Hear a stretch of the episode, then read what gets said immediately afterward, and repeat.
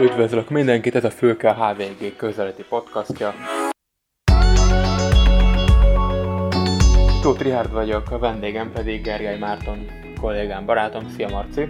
Ahó, szia! Ugyan már visszatértünk félig meddig a karanténból, mi már találkoztunk is a héten a szerkesztőségből, de ez még mindig egy Skype-on megrendezett beszélgetés. Úgy érzem, ez a, ez a mindennapi életünk része lesz. Ma kérdezték is bent tőlem, hogy ö, ki lesz a vendég, kivel csinálom ezt az adást, és hogy, meg hogy ö, továbbiakban személyesen vagy, vagy Skype-on, és én akkor elgondolkodtam, hogy szerintem ez így velünk marad, hogyha am, a, amit, amit lehet, azt a jövőben is Skype-on bonyolítunk, gondolom én, aztán, aztán majd az élet száfolja rám. A témánk pedig a különleges jogrend, és ami utána következik. Ugye június 20-án ez véget érhet ez a különleges jogrend, azonban a kormány bebiztosította magát, és egy következő járványidőszakban, egy a most a parlament előtt fekvő törvényjavaslat értelmében Orbán Viktor lényegében ismét különleges felhatalmazást kér saját magának, ugye egészségügyi válsághelyzetet hirdethetnek majd az országos tiszti főorvosi javaslatára, ami szintén lehetővé teszi azt, hogy Orbán Viktor rendeletekkel kormányozzon. talán ezt nevezik a fideszes berkeken belül vezércselnek és Orbán Viktor géniuszának, hogy most ugyan visszadja ezt a különleges felhatalmazást, mehet Brüsszelbe, és mehet az ellenzékhez bocsánatot kérni, és vagy egy bocsánatkéréseket várni, és elmondhatja azt, hogy ugyan itt nincsen diktatúra, és ezek teljesen alaptalan vádaskodások voltak, de hát azt látjuk, hogy amit egyszer a Fidesz és Orbán Viktor hatalmat magához ragad, azt soha nem engedi. Hát ez legalább olyan zseniális, mint egy Skoda ö, autóra ráragasztani egy Mercedes csillagot, és azt állítani, hogy attól az Mercedes. Tehát, hogy a zseniális húzásokat én ebben nem olyan nagyon érzem. Mármint milyen szempontból? Hát, hogy sokszor fölülünk annak, hogy, hogy szerintem megpróbáljuk utólagosan értelmezve, utólagosan ránézve valami fajta mestertervként ábrázolni azt, hogy Orbán miket csinál. Március közepén meg volt ijedve, meg volt ijedve sok más ember is, nem tudta, hogy hogyan fog ez a válság számára végződni, nem tudta, hogy ez a válság mit fog hozni, és ebben a helyzetben kapkodva létrehozott egy olyan törvényt, hogyha nagyon nagy a baj, akkor az majd őt kisegítse. Ebben a helyzetben egyébként az ellenzék, ha emlékszünk, akkor azt mondta, hogy megszavazza, de legyen időhöz kötve. 120 napot mondott, hogyha azt a 120 napot visszaszámoljuk június 20-ára körülbelül azt hiszem véget ér, tehát, ha Orbán Viktor akkor azt mondja, hogy jó, négy hónap utáni felülvizsgálattal menjen keresztül ez a törvény, akkor most ott állnánk, hogy teljes ö, ö, magyar politikai konszenzussal elfogadott törvény készült, ami akkor teljes konszenzussal működött négy hónapig.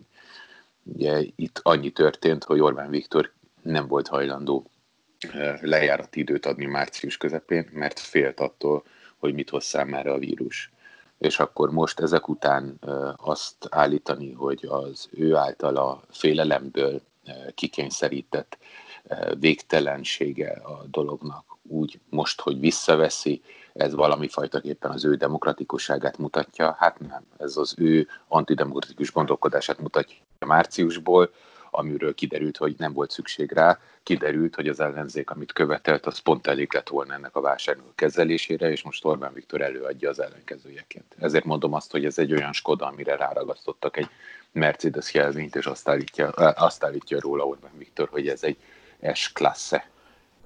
Demokratikusságot és antidemokratikusságot, pláne nem az előbbit én még közelről távolról sem említettem, én arra utaltam, hogy a most beterjesztett törvényjavaslat, amit biztos, szinte biztos, hogy el fog fogadni a Fidesz kétharmad, az a jövőben is, hogyha egészségügyi válsághelyzetet kiállt Müller Cecília, vagy a mindenkori országos tisztifőorvos, ugyanazokat a jogokat és lehetőségeket biztosítja, hiába mondja azt Gulyás Gergely, hogy ez egy rendkívül szerény hatalom, amit adnak a, adnak a kormánynak. mint amit, ami, amivel most rendelkezett Orbán Viktor.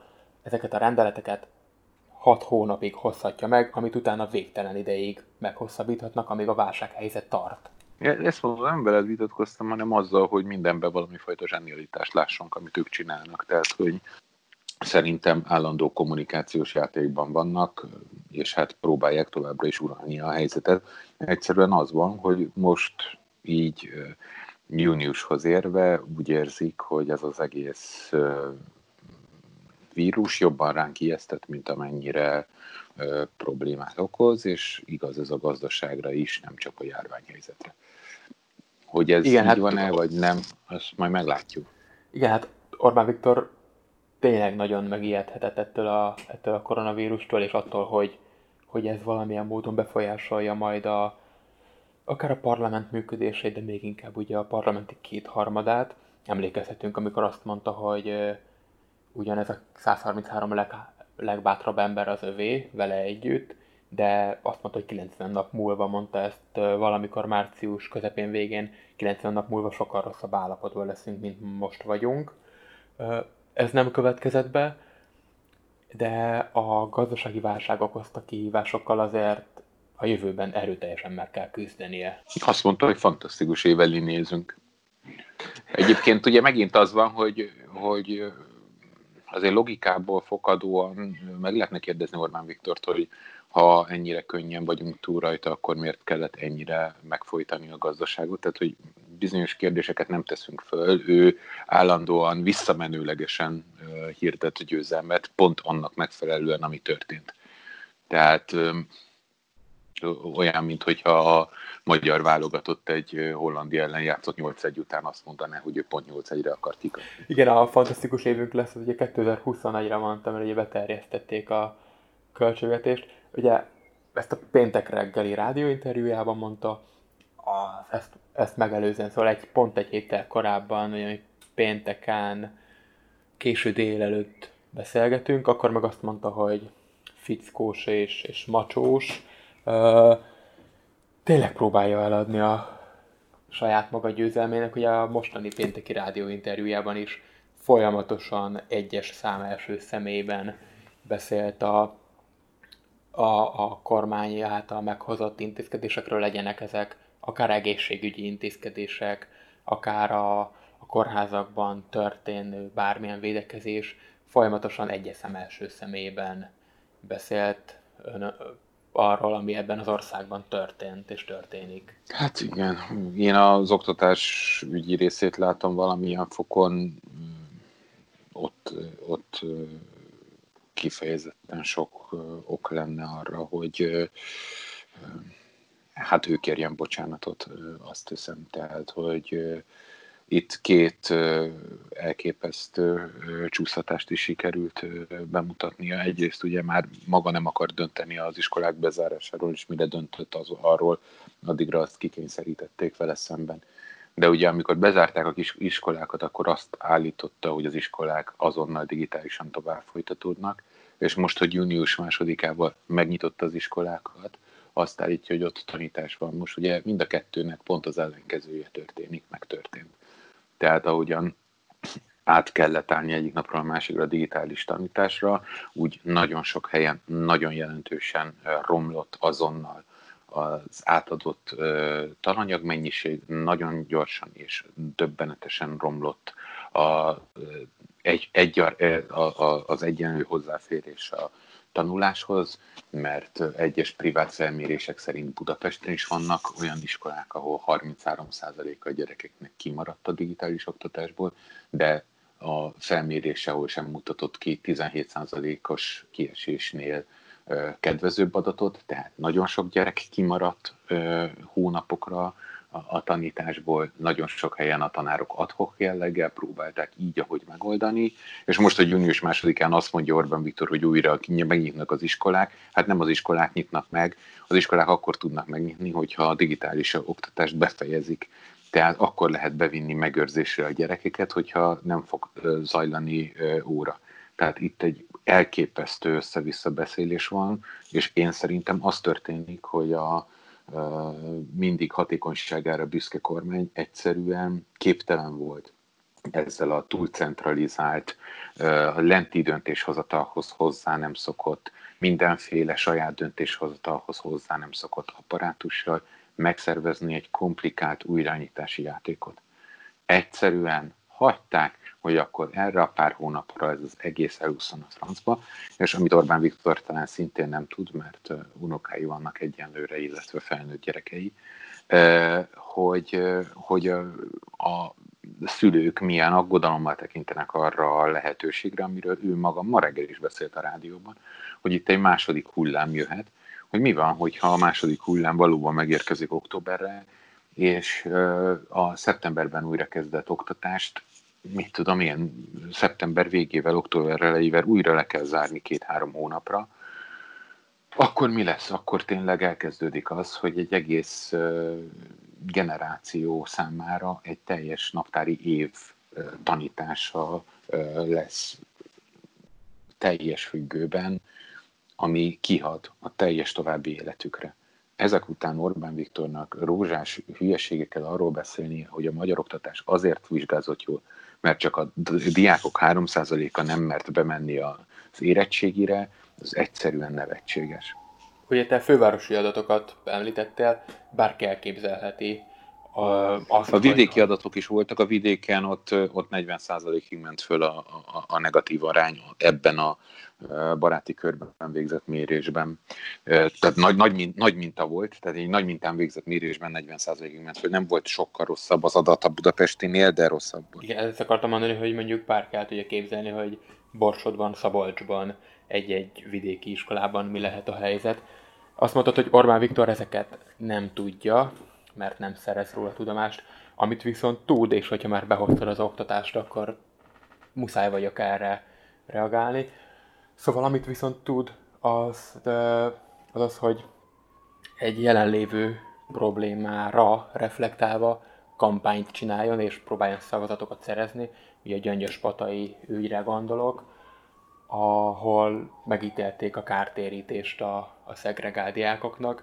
Erre a kormány válasza pedig az volt, hogy létrehozzák a, az iskola rendészi rendszert, és az elmúlt 10 év oktatáspolitikai kudarcának, de mondhatnám az elmúlt 30 év oktatáspolitikai kudarcának a beismerése után ugyan nem fegyverrel felszerelkezett, de egyébként széles jogköröket kapó rendőrök jelennek meg a nagyjából 500 iskolában, és hát biztosak lehetünk abban, hogy az érintett gyöngyöspatai iskola is közte lesz az intézmények között, ahol megjelennek ezek az iskola rendészek vagy iskola rendőrök. Hát, és ugye, ha jól értem, akkor tág teret nyitva a mindenféle visszaélésnek, tehát, hogy, hogy szegregálni majd azt lehet, aki félelmet kelt,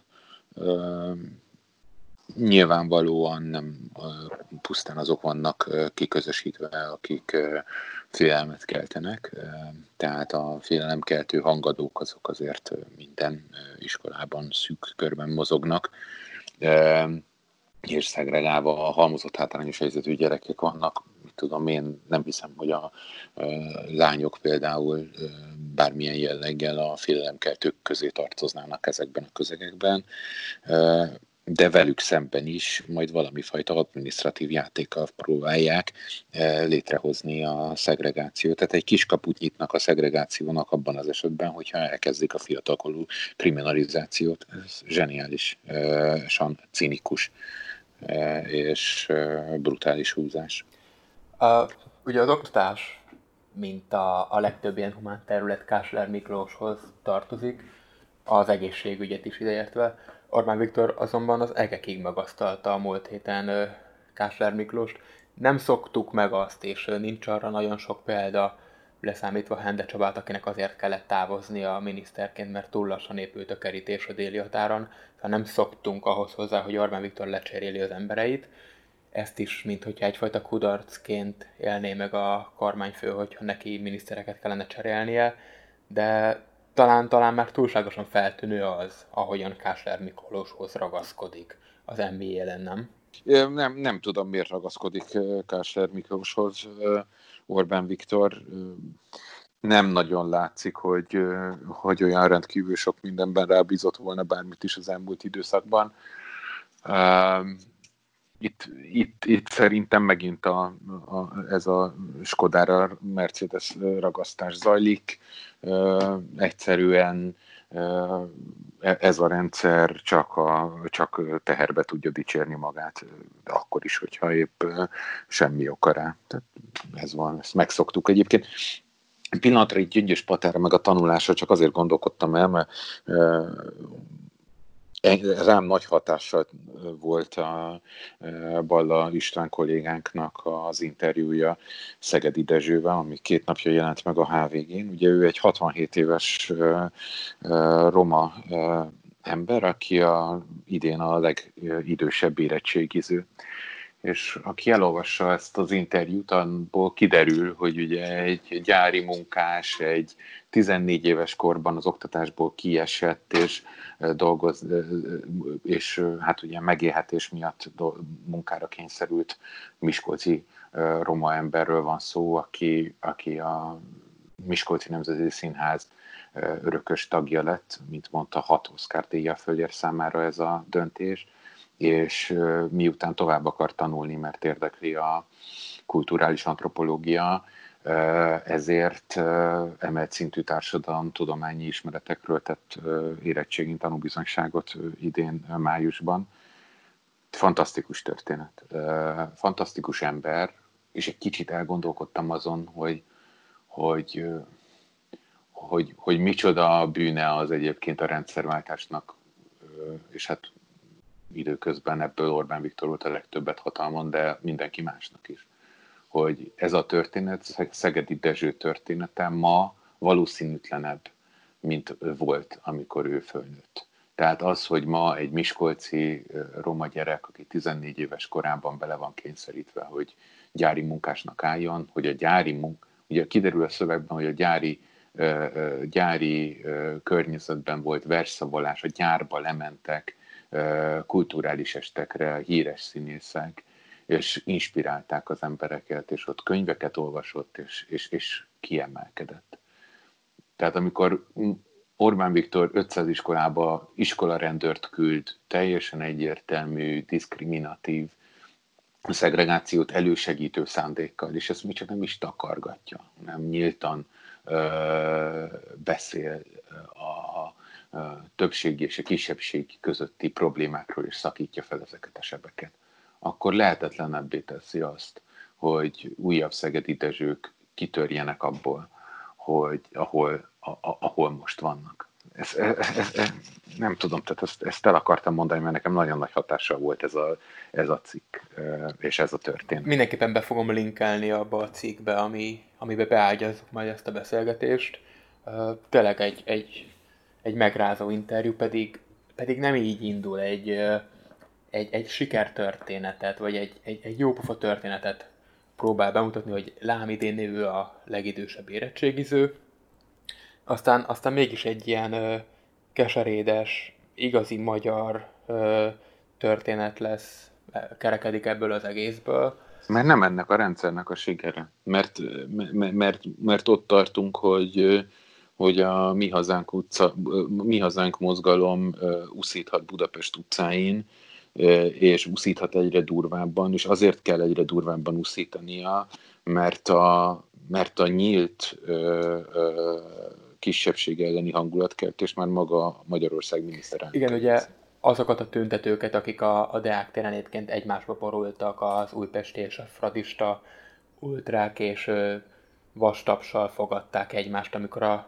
különböző táborok megérkeztek a, a helyszínre, a Deák térre, akkor, akkor Orbán Viktor a péntek reggeli rádió interjújában csak annyit tudott erről mondani, hogy hát zajlott egy tüntetés is Budapesten, azt elfelejtette hozzátenni, hogy olyan tüntetés zajlott Budapesten, ahol a résztvevők egyébként nyíltan cigány ellenes ritmusokat skandáltak, és a rendőrség egyébként ezt a tüntetést nem oszlatta fel, és, és nem bírságolták rommá az ott résztvevőket, még például néhány nappal előtte azokat a tüntetőket, akik dudálással tiltakoztak a rendszer ellen, több százezer forintos pénzbírságra sújtották. Mert ez a logikája, hogyha, az elkezd, hogyha a miniszterelnök engedi meg ezt a hergelést.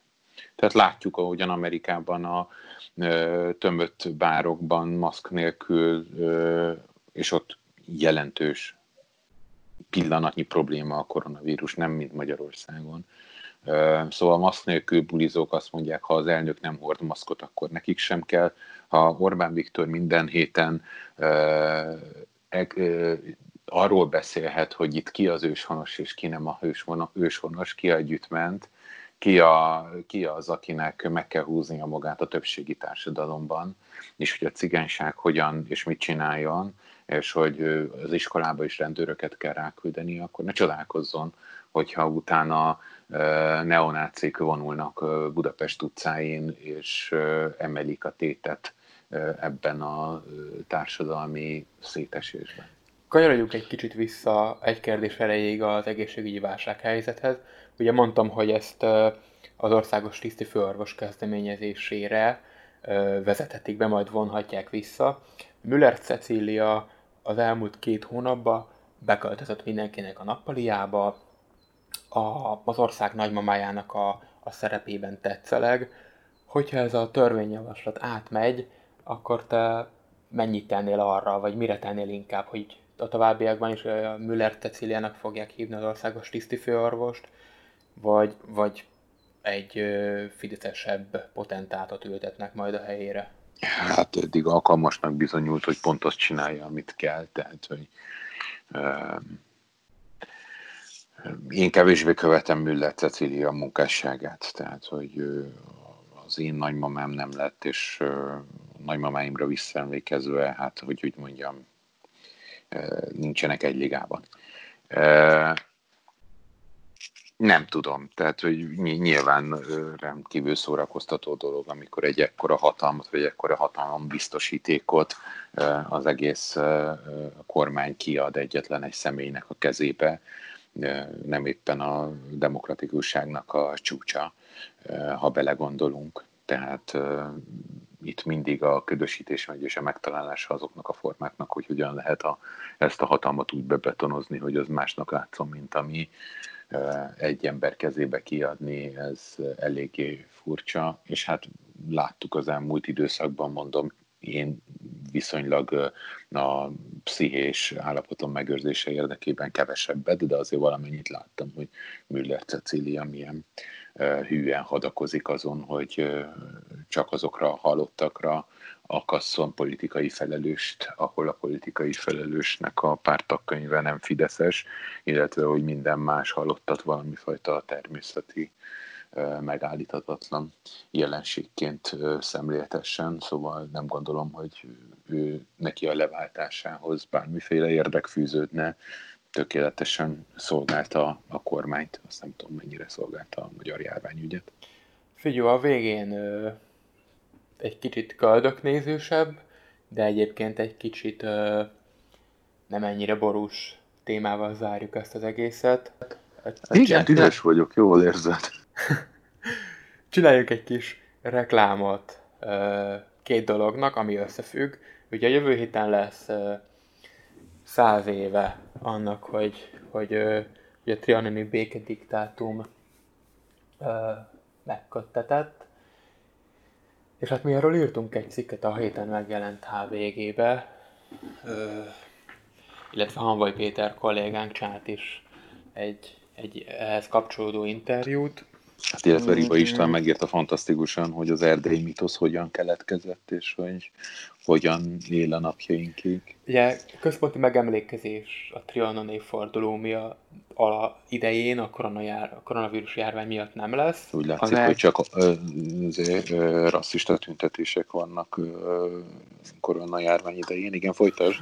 Az elkészült emlékművet majd augusztus 20-án avatják Egyébként a, a hatóságok és a, és a különböző állami szervek nem nagyon törték magukat, hogy, hogy válaszoljanak az ezt firtató kérdéseinkre, hogy ettől függetlenül látogatható lesz -e ez az emlékmű.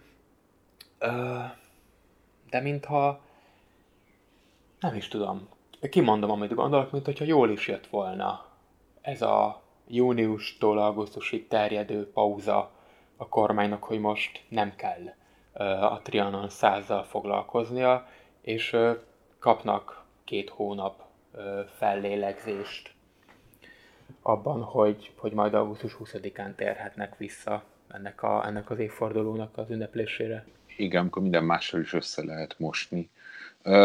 Ez egy érdekes dolog, tehát hogy nem akarnék olyasmit rajtuk számon kérni, amit, amit egyébként nem, tartanák, nem tartanék jónak. Tehát azt gondolom, és akkor itt Orbán Viktor kapott sok kritikát ebben a beszélgetésben, én azt gondolom, hogy Orbán Viktor alapvetően megpróbált az elmúlt években egy újfajta hozzáállásból beszélni a Trianonról. Ugye egyrészt azt mondta, hogy lezárult a száz év magány, és hogy Magyarország a jelenlegi formájában respektált tagja lett annak a Közép-Európának, amelynek egy része ugye a Trianon előtt Magyarországhoz tartozott. És Orbán Viktor nem azt mondta, hogy a száz év magány azzal zárult le, hogy mi ezekből visszaszereznénk, hanem azzal szárult le, hogy Magyarországnak partnerei és barátaivá váltak azok, akik egyébként Trianonból profitáltak, és azt mondta, hogy egyébként jóvá tenni a dolgot úgy kell, hogy egyfajta gazdasági egységé építi össze Közép-Európát, magyar szorgalmazásra, de nem csak magyarra.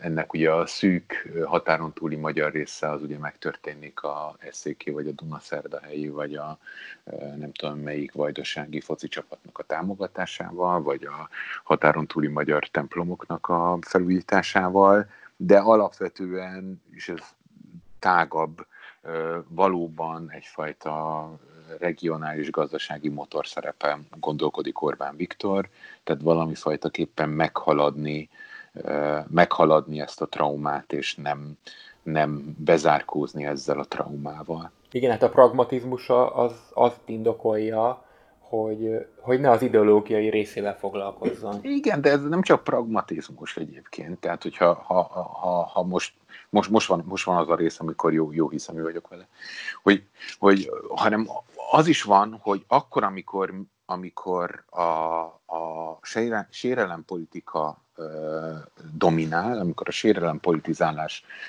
elkezdődik, akkor érdekes módon kirajzolódik Kis Magyarország. Hogyha föl akarjuk rajzolni, hogy hol vannak a Trianon emlékművek, azok Kis Magyarország területén vannak nyilván, mert a, a további, a történelmi Magyarország elcsatolt, vagy, vagy más országokhoz került területeim nem lehetnek, hiszen azok az országok ezt nem engednék.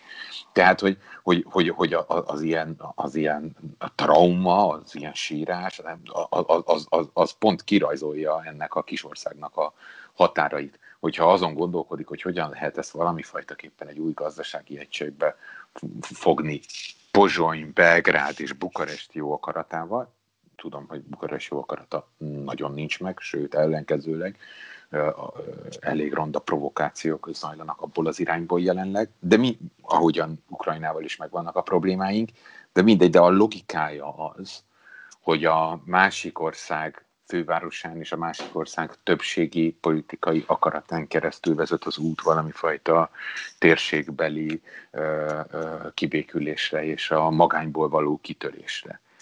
Ez szerintem zárt és koherens gondolat, az egyetlen egy tragédiája persze az, hogy ezt bármennyire is próbálja vázolgatni, és én kiolvasni vélem ezt például pont a 2018-as mi ez, kormány ö, nyilatkozatából, amikor arról beszélt, hogy mekkora fákba vágja a fejszéjét, de ez a jobboldali nyilvánosságban nem jut le. A jobboldali nyilvánosság ott maradt a Trianon traumánál, és a, és, és, és a Gicsnél, és a bárgyúságnál, és a, és a saját politikai korrektségénél, tehát amikor a nélküledre kötelező fölállni, tehát ez, ez a fajta ilyen kötelezővé tett gyász, kötelezővé tett szomorúság, kötelezővé tett ez meg az.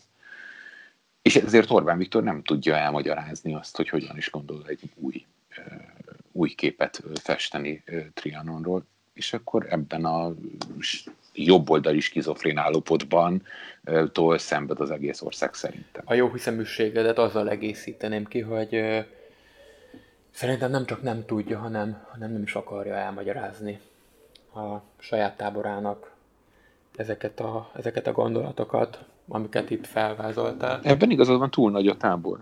Tehát, hogy, hogy, hogy nem tudja egyszerre megérteni Torockai László, mert lássuk be, hogy Torockai László ennek a tábornak a része, és nem tudja megérteni egyszerre uh, Fürjes uh, Balá, Balázsnak hívják? Így van. Szóval Fürjes Lóránt Balázs, a budapesti árnyék főpolgármester nem tud, aki meg ugye, aki most kiderült, hogy mennyire liberális egy ember, hiszen ő csak azt szereti, ami magától jön. Nyilván ezért van az, hogy mi mindannyian magunktól úgy gondoltuk, hogy neki tele kell pakolni a stadionnal az országot, és ő meghallgatta a mi vágyunkat.